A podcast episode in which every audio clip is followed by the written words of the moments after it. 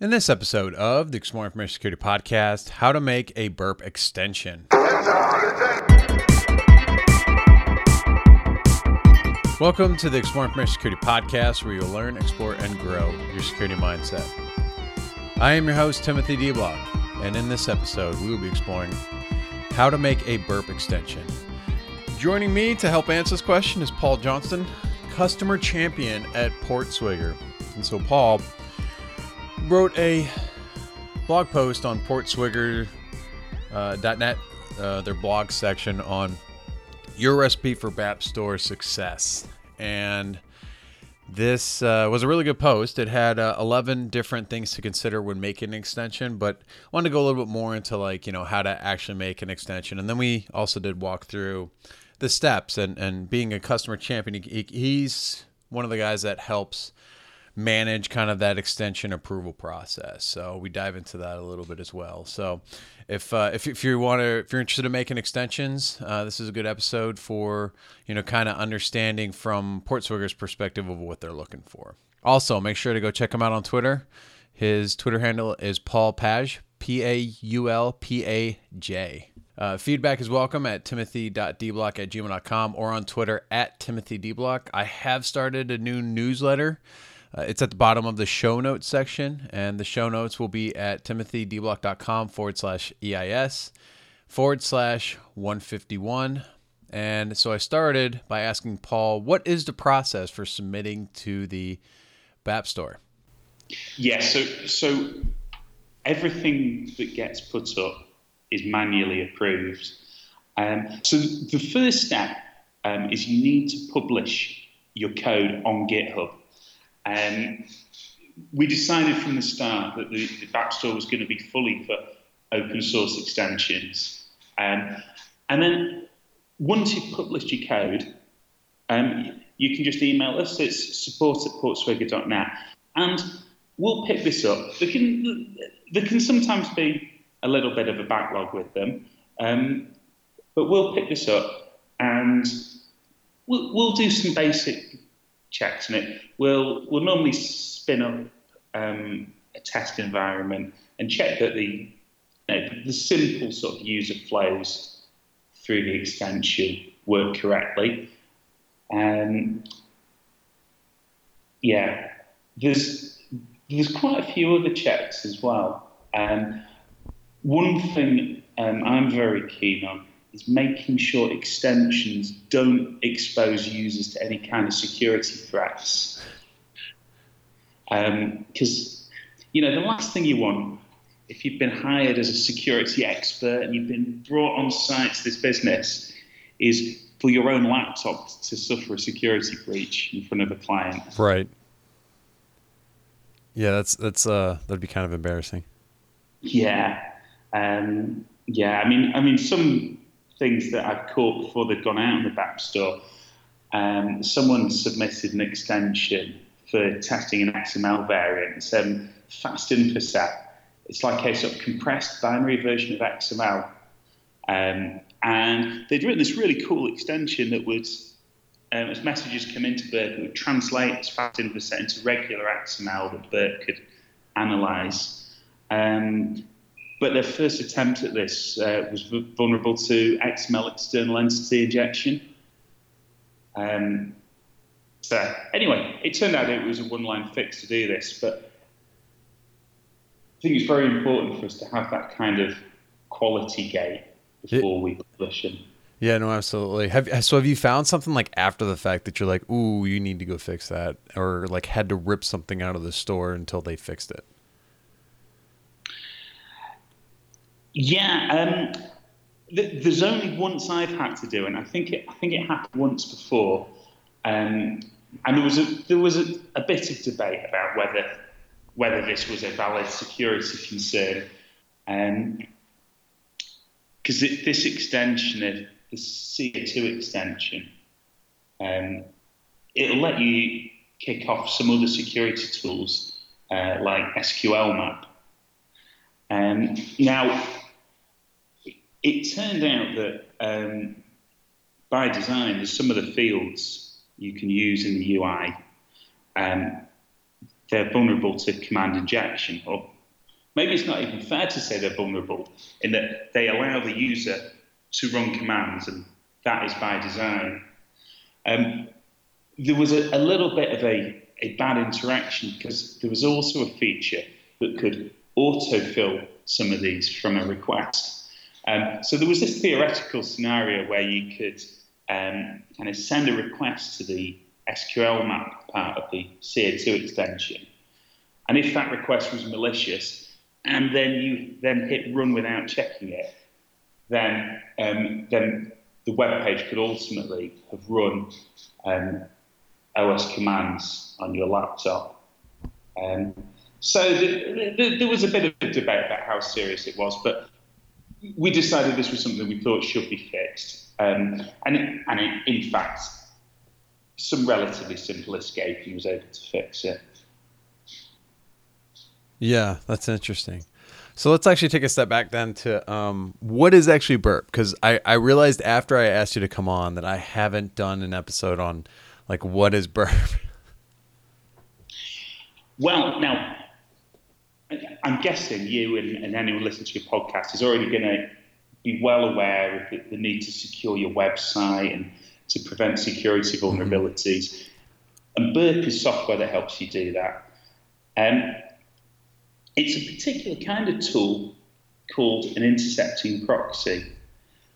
So what you'll do is you'll set up your web browser um, to proxy through Burp, and then all the traffic, you know, all the um, GET requests, form posts, all the AJAX calls, image loads, all that, everything going between your browser and the web server gets sent through Burp. And then what this lets you do is you can look at every bit and byte that's gone through and you can get a, a real low level understanding um, of how the app's talking to the server. Um, now, it's not the first tool that's done this. Um, I mean, prior to Burp, there was a very popular tool called WebScarab that had the same basic design. Um, but what, what Burp does on top of that um, is it's got a whole range of tools for uh, doing fault injection. Um, and this starts from the fully manual repeater, where you can by hand edit requests and fire them at the server and observe the response. Um, and then there's tools like Intruder, which let you iterate through lists of payloads, so try one after the other, and you can look down the results in a tabular form. Um, but you're still there, in that case, you're still manually interpreting the results. Um, and then if you want to go the, the whole way into automation, it's got the scanner. Uh, and this has got dozens and dozens of checks and probes that will try and trigger um, faults in the server application, just, just like a hacker would. Um, and Scanner, uh, as opposed to relying on you manually looking at the output, Scanner is like a, a more automated process. So yeah, so the, Burp, Burp is a tool to secure your website, and it's very much favoured by experienced app pen testers. I think because they like the flexibility that it gives you. Mm-hmm. Yeah, and, and some of the flexibility is being able to go to you know the BApp store and, and download some of these extensions for specific use cases. Yeah, that's right. And there's the, there's extensions that are um, applicable um, in very in very wide range of uses as well. Um, something I found when I worked at my last pen tester job is um, experienced app testers tend to have a kind of set of their favourite extensions. So every time they get a new, a new computer and they install Burp on it, they'll, um, they'll always want to pick up, say, Active Scan Plus Plus or additional scan checks or you know whatever the extensions they've found in the past have given them really good results. Yeah. So so how do you actually how does someone actually make an extension? Because these all started from someone else saying, "Well, this would be cool to do in Burp. Uh, let me just you know create it." Essentially. Yeah. So um, most of the extensions are written in Java. So it will start with someone uh, creating a project uh, in, in their usual IDE. Uh, we tend to use IntelliJ, but it, it, it, doesn't matter which IDE you use. Um, and then Burp has this um, extension API, so you can load that into your project. Um, and that gives you a whole set of interfaces that you can use uh, to integrate with the core. Um, so you'll, you'll initially you'll create a class called Burp Extender, and Burp starts off by uh, saying uh, register extension, um, and you can put in here all the code to start your extension. Um, so the sorts of things that you might want to do, um, if you wanted to do a custom check, you can implement the iScanCheck interface.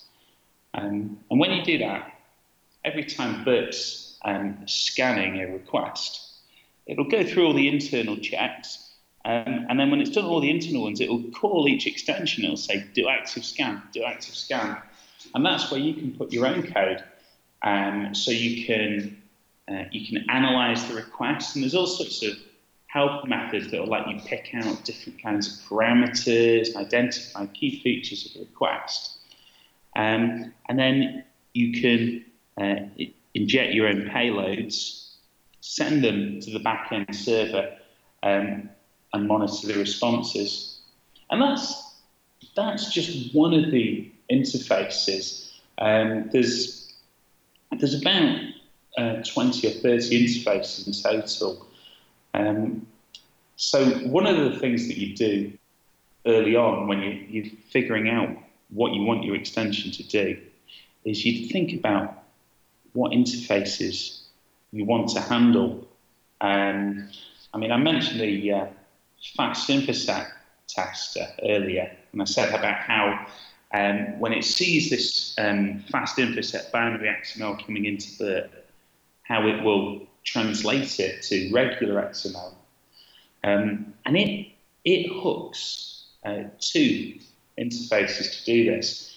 Um, it hooks iHTTP listener, um, and that interface that sits between Burp and the backend server. Um, so all the communication from Burp to the server happens there, um, and it also hooks uh, another interface called iProxy listener, and that sits between Burp and the client. Um, and between the two, um, it can allow um, the core Burp to function on XML messages, while both the client that's at the that end of the proxy end of it and the server uh, see the Fast Infoset XML. Um, yeah, and there, and there are a bunch of other ways they can work too. Okay, and you mentioned that um, you, your first step is putting it up on GitHub. Is, is, GitHub the only one that you guys support, or can it be up on Bitbucket? I mean, I know some people. Uh, the recent news freaked out a little bit about uh, Microsoft acquiring GitHub. So, is, is there support for other code repositories? So, so right now there isn't. Um, I mean, if, if you if someone sends us a Bitbucket link, I guess we could work with it. But the, the very first thing we do is we we create a GitHub repository and push the code onto there. Um, at, the, at the time we did this, the um, the, acqu- the acquisition didn't didn't seem in sight, and it was. Um, at that time, GitHub was kind of like the utopia for open source projects. Yeah. And I think this this is going to be something that um, we'll have to revisit in the coming months. Right. Um, and um, I mean, so, so, far, Microsoft seems to have shown a great support for GitHub users and a, mm-hmm. a genuine uh, commitment to open source. But yeah, the, the, the, there might be some merit in kind of, um, you know, providing other options. Yeah, I, I, didn't really see much of a an issue with it, but I know I know some people were a little upset about it. But I'm I'm sure as usual it'll kind of even out. Yeah, I mean, it's something I think I think we should really celebrate about GitHub. I mean, I, I think what they've done is fantastic, and to, to to finish off with a was it, it's a 7.5 billion sale. I think is a, it's a real credit to their team and the work they've done. Yeah. Yep. Uh, so okay, so what are your recommendations for submitting to the burp store? You've kind of talked about, uh, or the BApp store, the the making sure it's secure, so you don't put your, you know you don't put other burp users at at risk of uh, you know XXE or XML injection or or you know whatever else uh, can happen. What what are some of your other recommendations? Well, um, you definitely want to make sure your extension is secure. That, that, that, I'm, I'm glad you underlined that one. Um, when I was hired at PortSwigger, one of the things I was tasked with was to improve the quality of the BApp store. Um, and over the first few months, I was I was trying to figure out, you know, what is it that makes a BApp good? What are our, our key requirements? Uh, and I actually produced a blog earlier this year. It's called Your Recipe for BApp Store Success. And in this, I, I run over um, 11 key things that a BApp should do. And I'll, ju- I'll just run through those quickly. And if there's, if there's any of these that are particularly interesting to you, just, uh, just pick them up. I'll happily um, explain some more about them. Okay. Um, so, perform a novel function, have a clear descriptive name, operate securely, include all dependencies, use threads to maintain responsiveness. Okay, so yeah, let's let's uh, dive into that one a little bit. Right now, it, you may have experienced this sometimes um, when you when you're using an app that you you click on a button and the whole application freezes, and you're there for a few seconds with this kind of grayed out button, and you, are not quite sure if your application is completely given up um, or what. Now, um, Swing, which is the, Java GUI toolkit that uses, Swing itself is single threaded. Um, so you have to be very careful. Um, whenever you get a UI event like a button click or a menu select, if you do a lot of time consuming work in the event handler, then that will lock the whole UI. Um, and what, what we found actually is a, a few BApps when they're first submitted are, are quite guilty of this. So you you'll click something and the whole of burp will freeze, and then finally the server will respond and the burp will unlock. Um, now, it doesn't have to freeze. It, if you um, have a worker thread, so that you take your UI event, take all the information from that you need, like the target URL, um, and then you pass that to the worker thread, the Swing UI can continue, and it, in a separate worker thread, you can do all your your CPU intensive work or your network requests. Um, and there are a few other subtleties to getting threads right, but the the really important thing is to not lock up the UI because that's a terrible user experience. Right. Yeah. It make, it make getting your uh, your extension uninstalled pretty quickly. Yeah, yeah, for sure. Um, another one um, we found, and in fact, I'm jumping around my list a little bit, mm-hmm. um, is coping with large projects is important. Um, I've found most pen testers tend not to work with large projects because because each project will be for testing one site, and you know maybe they'll be assigned to this for two, three, four days, and they'll build up a medium-sized project, but not not something too big. Um, but some of the other people we work with, uh, bounty hunters in particular, will have absolutely ginormous project files, like 40 gigabytes right. or more. Um, and, and I've found that there have been a few BApps that maybe on startup, they'll go through the whole proxy history, which is fine if you're this pen tester who works on a project for two or three days. But if a, if a bounty hunter picks that up, when they load your extension, it immediately tries to process 40 gigabytes of data, and you're sat there looking at a spinner until it's done.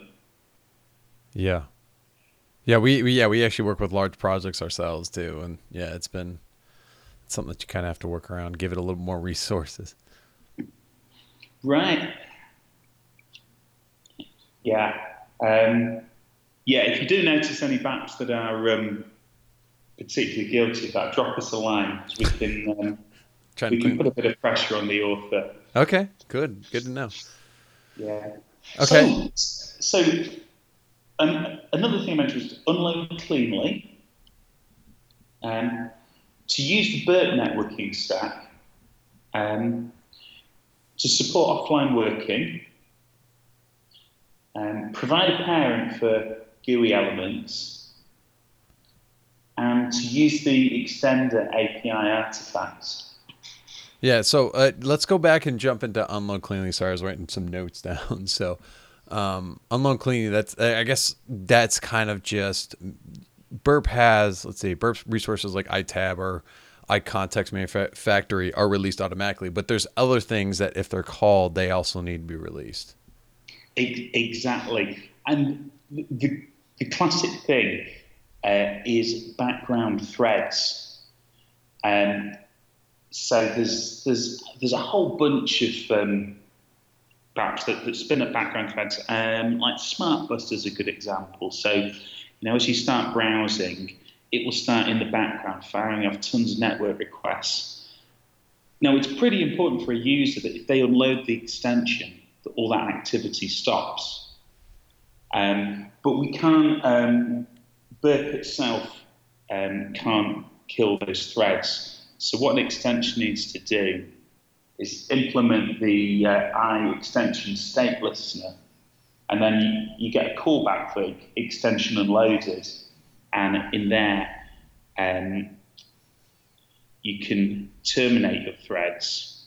Or just to be a little more precise, Java doesn't um, really support you terminating threads. So you'll you'll normally have a extension wide flag which will say like shutting down, um, and all the background threads um, as they're like spinning through a loop with a work queue, they should check this flag so that um, when it's set in the extension unloaded event, um, in the next second or two, the thread shut down. And then you had uh, used burp networking, which is to make an HTTP request instead of using the library like java.net.url. Yeah, that's right. Um, there's actually quite a lot of smarts in the Burp networking stack because you've got things like upstream proxy, client SSL certificates, uh, platform authentication. Um, and quite often, when someone's doing a pen test, they'll put a bit of time in to get all this set up correctly. Um, and if an extension uses the Burp networking stack, they get all of that automatically. Uh, the other thing is uh, there's there's some logging extensions. Logger plus plus is a is a popular one, um, and you know pen testers want to feel in control of the traffic that their tools are sending. Um, and if you use um, Java's URL class directly, you're not going to go through extensions like Logger plus plus. Um, so it's not going to be logged, and you know sometimes people might complain that this, this extension's get, gone a bit rogue, sending traffic that it shouldn't. Okay, and then uh, let's see, provide a parent for GUI elements. Yeah, um, so quite often you'll want to do um, a pop up like a Java message box or create a dialog to ask for a bit of information. Um, now in Swing, there's, there, there's a field here when it, where it asks for the parent window, um, and it, it, will actually allow you to say no, um, which is kind of the quick and easy option. The problem with that, though, is if someone's got multiple monitors, they can get the pop up on the wrong monitor, and that's a bit jarring. Um, so, so what you want to do is find the main Burp frame, and then pass that as the uh, parent element, and that'll mean that all the, the dialogues work as they should. Okay, and then finally, I had here with the uh, use the extender API artifact.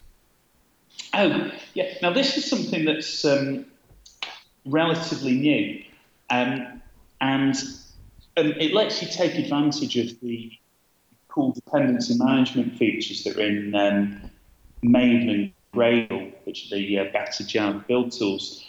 The old way of getting the Burp API um, was that there was a there's a button within Burp where you can export all these Java files and that you dump them in, in your source code. Now that that worked, um, but what's much neater is to add one line to your Gradle file, and then that will automatically include the uh, the Burp API as a dependency, and you don't have any of these interface files cluttering up the source code. Okay. Well, that seems to, to be uh, pretty much it then. I mean, I guess it's, it's. I do love that you did 11 instead of you know the typical. Well, it's got to be 10 or you know some other cute number. Um, but you actually did what what uh, I imagine this is based on experience, which, as you mentioned, is can be found at portswigger.net forward slash blog forward slash your dash recipe dash for dash bap doat dash store dash success. That will be in the show notes. Um, well, it's a mouthful when you put it like that. Yeah, yeah, yeah. Um, is there anything else you'd like to mention that we haven't already discussed? Well, um, s- some of the BApps there are really cool. Um, if you have a look at the backslash powered scanner BApp, um, that's that's written by a colleague. Um, and this, this takes a slightly different approach to scanning, and it's something that, that may well in future uh, be implemented in the core scanner.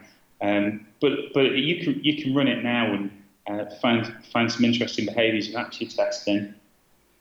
Um, there's something another colleague of mine's just done is um, hackability, um, and this is something that, will, that can help you determine what JavaScript APIs and other features um, are available um, in, a, in a particular HTML renderer.